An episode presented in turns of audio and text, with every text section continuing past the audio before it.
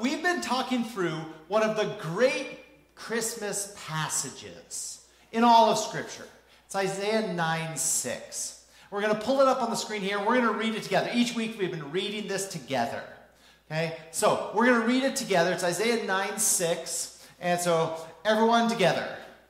For to us a child is born, to us a son is given, and the government will be on his shoulders, and he will be called Wonderful Counselor, Mighty God, Everlasting Father, Prince of Peace.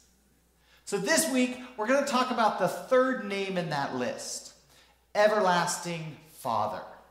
Now, this one can be confusing because, first off, the passage is talking about a child and a son. How can a child's son be a father? Okay? And if that wasn't enough, if, you, if you've ever heard the Trinity and you know that, then you're like, wait, I thought Jesus was the Son and God was the Father. But if this is about Jesus, is Jesus the Father? So there are just all kinds of ways to get this all confused. Because, see, the Trinity is a notoriously difficult concept to understand. But this week, I finally found a, a, graphic that explains it really, really well. So I thought I'd share it with you. Here, here it is.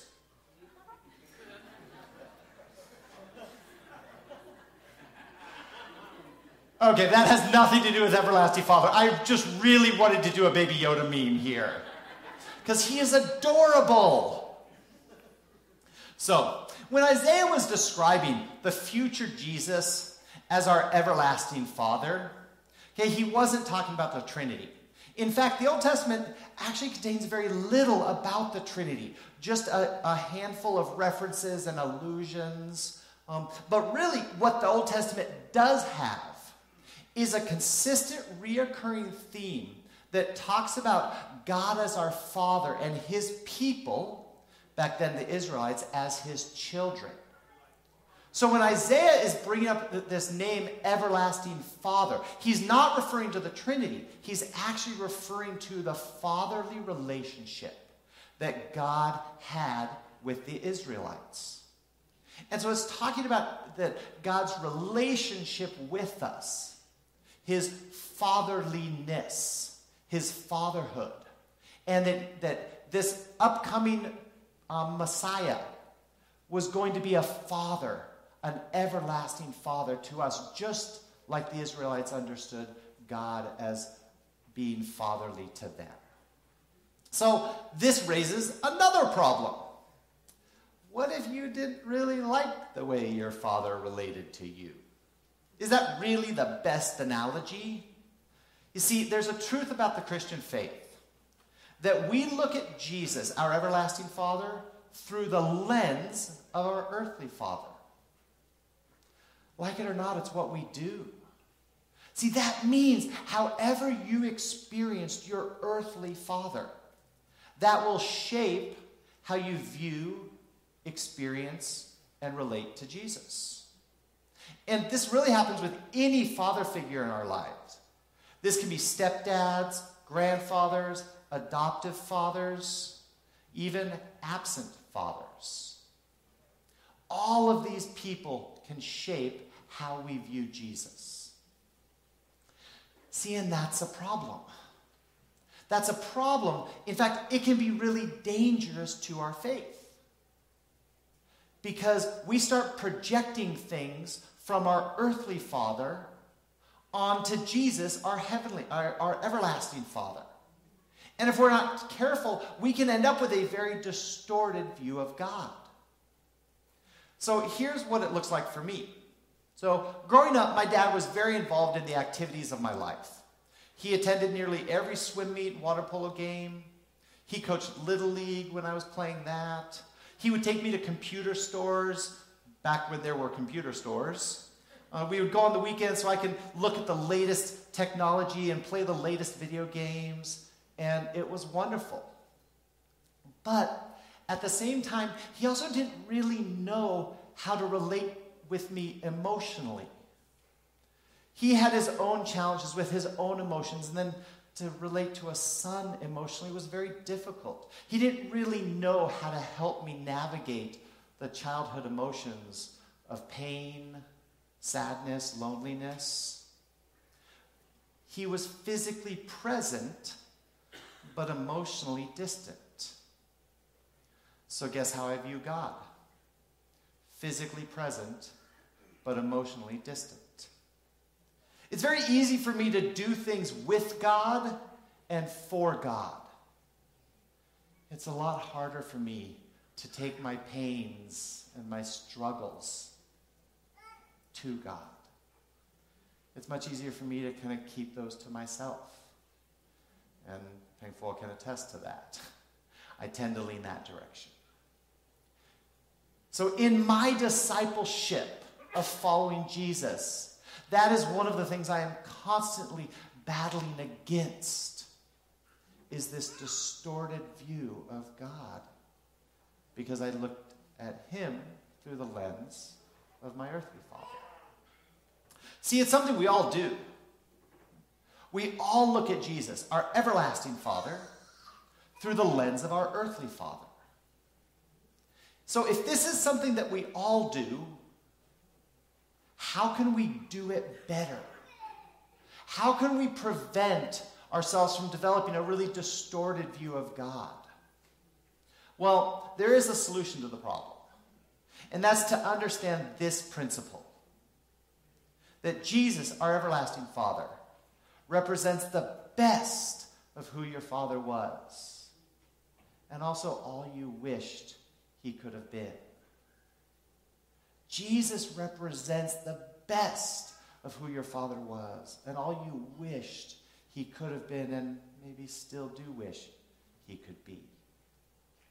So think I want you to think about your father, your father figure, your stepdad, grandpa. Who, who were the men around as you were growing up? Think about them for a moment. What was the best in them? What was the best? So maybe your father was sacrificial, or protecting, or wise. Maybe he was steadfast, maybe encouraging, maybe loving. Now I want you to think about what you wished he could have been.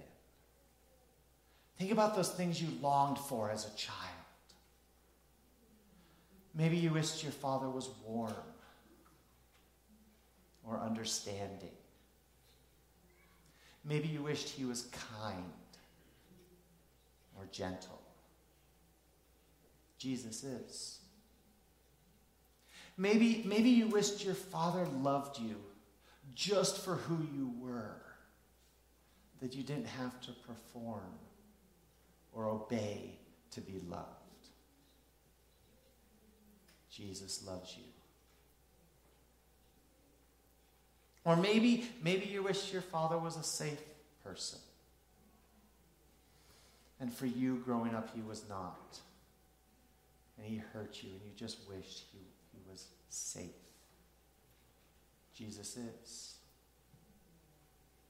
Or maybe simply you just wished your father was there. Jesus is. See, Jesus, our everlasting Father, represents the best of what our Father was and all you wished he could have been. See, we all have our own Father story present fathers, absent fathers, connected fathers, disconnected fathers, good and bad. We all have our Father stories. But I'd like to ask you for this morning, for just a few minutes, to set down that lens that you're looking through of your earthly father. Just set that down. And take, take some time to look at Jesus, our everlasting Father, through the lens of Scripture. I have to put these back on, otherwise I'm not going to see my notes. There we go. So take a moment. We're going to do that this morning. Take that lens off and allow Scripture to speak to who Jesus, our everlasting Father really is. So I want to start with the first one. He is loving. He is loving. Now, this seems like the most obvious one. Think about it. Jesus' name is practically synonymous with love. He taught love. He showed love. He embodied love. And there are a slew of verses that talk about it. Here are just a few. Jesus speaking, As the Father has loved me, so I have loved you. We love because He first loved us. I live by faith in the Son of God who loved me and gave Himself for me. Greater love has no one than this to lay down one's life for one's friends. What great love the Father has lavished on us. I could read verse after verse of these that talk about the love of Jesus. So, if all this is true, why do we get this one wrong so much? Why do we really blow this one? when it comes to receiving love and giving out love.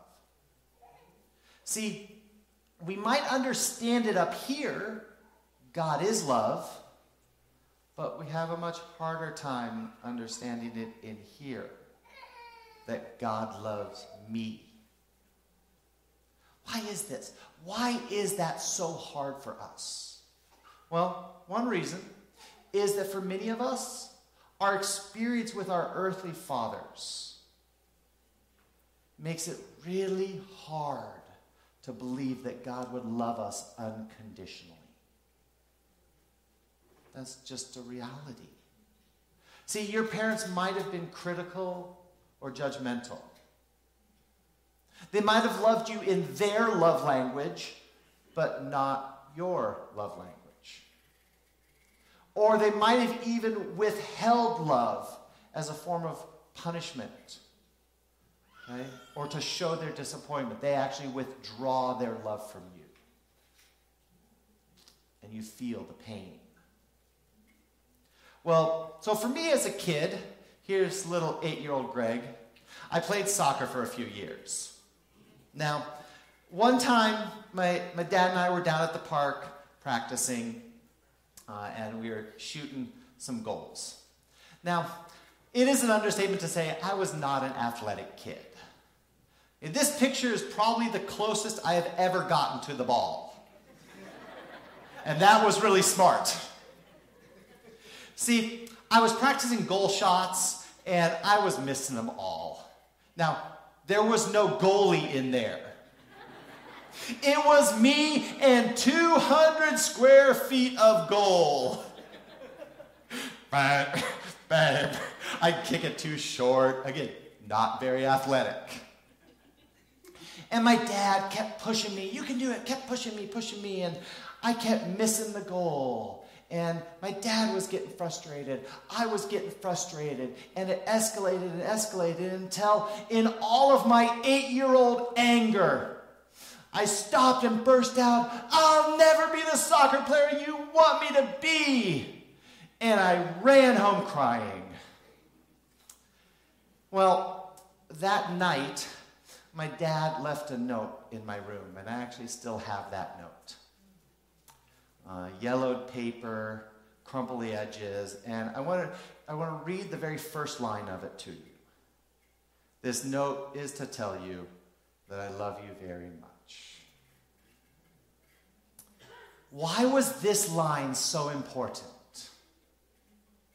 It's because when we fail, when we feel like we've failed, the first thing we do is question whether we're still loved. We all do it. We do it with our parents, and we do it with God. So when we fail, we believe we've failed God. So we try harder. We say, oh, okay, I'm going to come to church next Sunday. And I'm, I'm going to pray before I go to sleep. And I'm going to read my Bible and pull up that Bible app. And I'm going to start a plan and get a book and start listening to Christian music instead of hip hop. And I'm going to stop cussing, well, maybe a little bit. And Stop drinking. Well, okay, let's not go overboard, okay? So, but you try and be really good. And you work really hard. Some of you are doing that right now. And you are here today as part of that because you're working really hard to show God that you're not a failure. And in your heart and deep in your soul, you tell yourself that if you work hard enough, then God will love you again. That couldn't be further from the truth. God loves you. Period. There is no rest of that sentence. God loves you. And there is nothing you could do that would make God love you more. And there is nothing you could do that would make God love you less. Jesus, as our everlasting Father, is loving. And that's part of the miracle of Christmas. So that's the first thing that we need to understand about Jesus as our everlasting Father. The second one is this He is compassionate. He is compassionate. 13 times throughout the Old Testament, God is described as compassionate. So if, if, you, if you picture the God of the Old Testament as angry and violent, you couldn't be further from the truth. The God of the Old Testament and the God of the, Old, of the New Testament is compassionate. And all of those references, almost all of them throughout the Old Testament, they echo how Psalm 103 describes it. And it's this The Lord is compassionate and gracious, slow to anger, abounding in love. As a father has compassion on his children, so the Lord has compassion on those who fear him. Now, some of you might not have experienced compassion from your father. Your father might have been harsh, strict, judgmental. And so it's very difficult to picture a father as compassionate. But that's why we have to take off one lens and allow Scripture to speak to us. because God is compassionate. So then in the New Testament, Jesus is routinely described as having compassion on people. But it wasn't the wealthy, it wasn't the powerful, it wasn't the successful. Jesus routinely, consistently had compassion on the least, the lost, and the last. He had compassion on crowds because he saw them and they were harassed and helpless. He had compassion on the sick, the deaf, and the blind. He had compassion on people who had run their life into a ditch, who were the social outcasts who were the outsiders. Jesus was filled with compassion. And so when we see that Jesus is our everlasting Father, that is a compassionate Father. Now, the third one that we need to understand, to really understand this everlasting Father concept, is that Jesus is always there. He is always there. God says, Never will I leave you, never will I forsake you. The Apostle Paul writes this For I am convinced that neither death nor life, neither angels nor demons, neither the present nor the future, nor any powers, neither height nor depth, nor anything else in all creation will be able to separate us from the love of God that is in Christ Jesus our Lord. That's a pretty comprehensive list. I think that pretty much includes everything of everything. And none of it can separate us from the love of God that is in Christ Jesus. So, what can separate us from the love of God? Okay, we're, we're, we're going to practice this a little bit, and your answer is nothing. Ready? You got that? What can separate us from the love of God? Okay, like you really mean it this time. What can separate us from the love of God? There we go. Nothing. Nothing above you, below you, to the right of you, to the left of you. Nothing that is great, nothing that is terrible. Nothing that breaks your heart or nothing that brings you joy. Nothing. Because Jesus, as our everlasting Father, is always there. This, this is likely the hardest one for us to believe and even understand. Because at some point in your life, you have probably experienced love from a parent. At some point in your life, you have probably experienced compassion from a parent.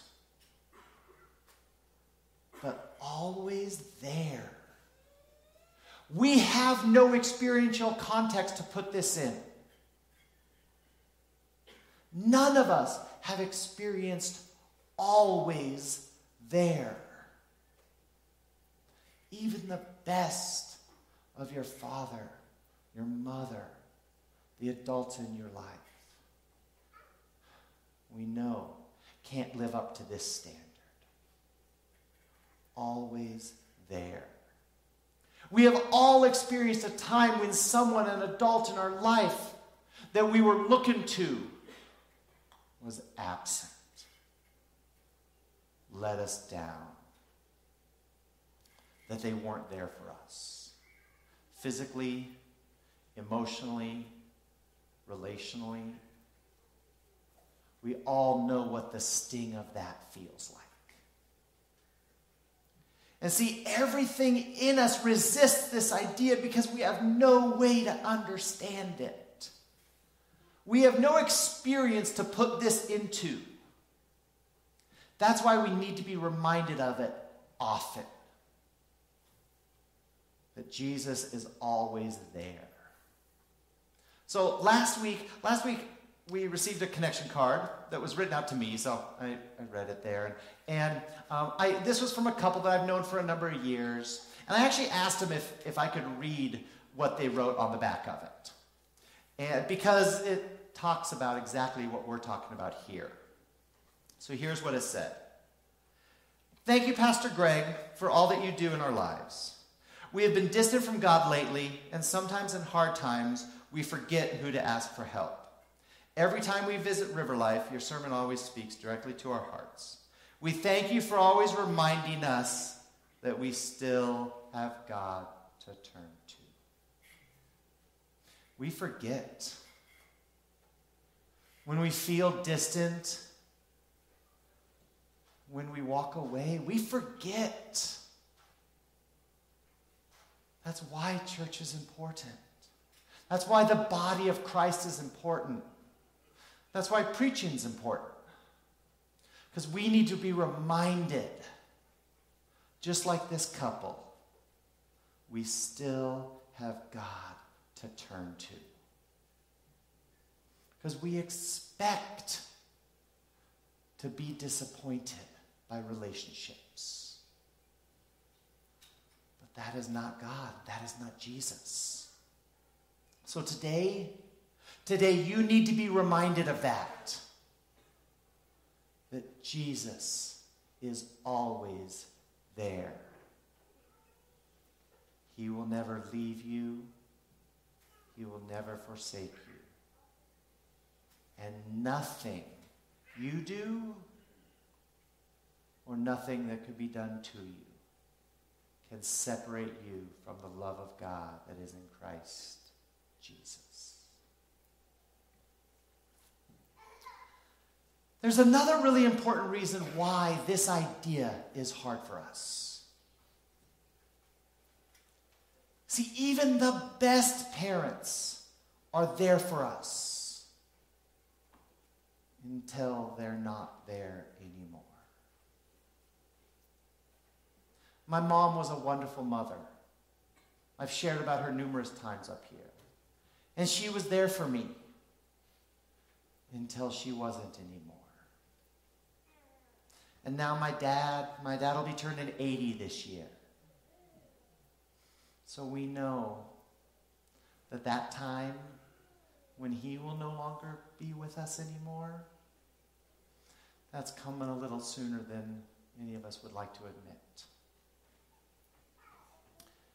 Death comes for us all, including our parents. And deep down in our souls, we know that. That that specter of death haunts over us. And we know that and we can feel the ache. And it never goes away. That's why it's essential to know that Jesus is our everlasting Father. He's not just our Father. That's not enough for us to know. He is our everlasting Father. So, this Hebrew word doesn't mean eternal, like no beginning, no end. This word actually means just no ending, without end. So Jesus is a father. His fatherhood of you, his fatherly relationship of you will never end. When you say yes to Jesus and say, okay, Jesus, I am yours, I belong to you now. You have a relationship with God through Jesus. That relationship will never end, it is everlasting. And that is the only thing we have to beat that ache in our souls, to defeat death that haunts us all. And that is Jesus Christ. Because he defeated death. So, why does all this matter? Yes, it's Christmas and it's an amazing verse, and this, this one looks great on a Christmas card. But the impact is much, much larger. As famed uh, British minister uh, Martyn Lloyd-Jones described it like this The eternal everlasting God has become our Father. And the moment we realize that, it transforms everything. When you realize that Jesus, your everlasting Father, is loving, it frees you from the trap of trying to earn God's love. And you can freely give that love away. When you realize that Jesus, your everlasting Father, is compassionate, it frees you from your anger, your bitterness, your stubbornness.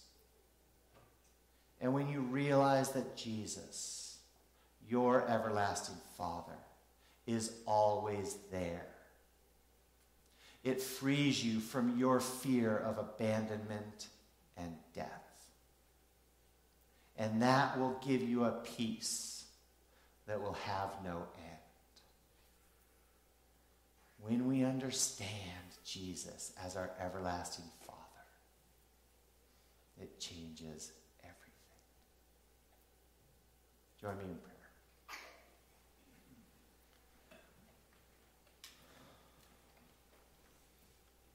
God, thank you for Jesus Christ, that you love us so much that you sent your one and only Son, so that whoever believes in him shall not perish, but have eternal life. God, thank you for Jesus. And thank you that you have made him our everlasting Father. You have given uh, him to us for the healing of our father wound. Lord, so I pray for every person here, and I pray for their father wound of a present father and absent father, from a birth father, to stepfather, adoptive father.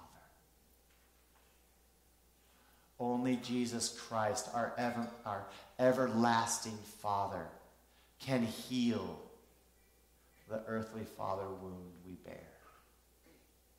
So I pray healing on this congregation in the name and power of Jesus Christ. That you bring healing and wholeness and shalom to every person here. That you strip away the lenses that keep us from seeing Jesus for who he really is. God, only you can do that.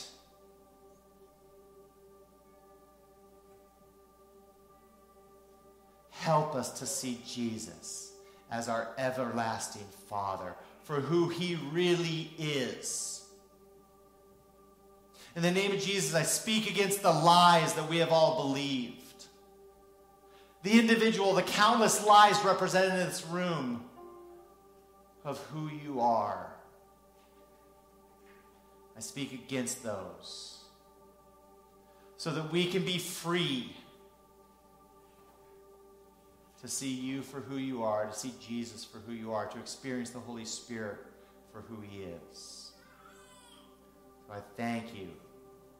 And I pray love and compassion and presence onto every person here.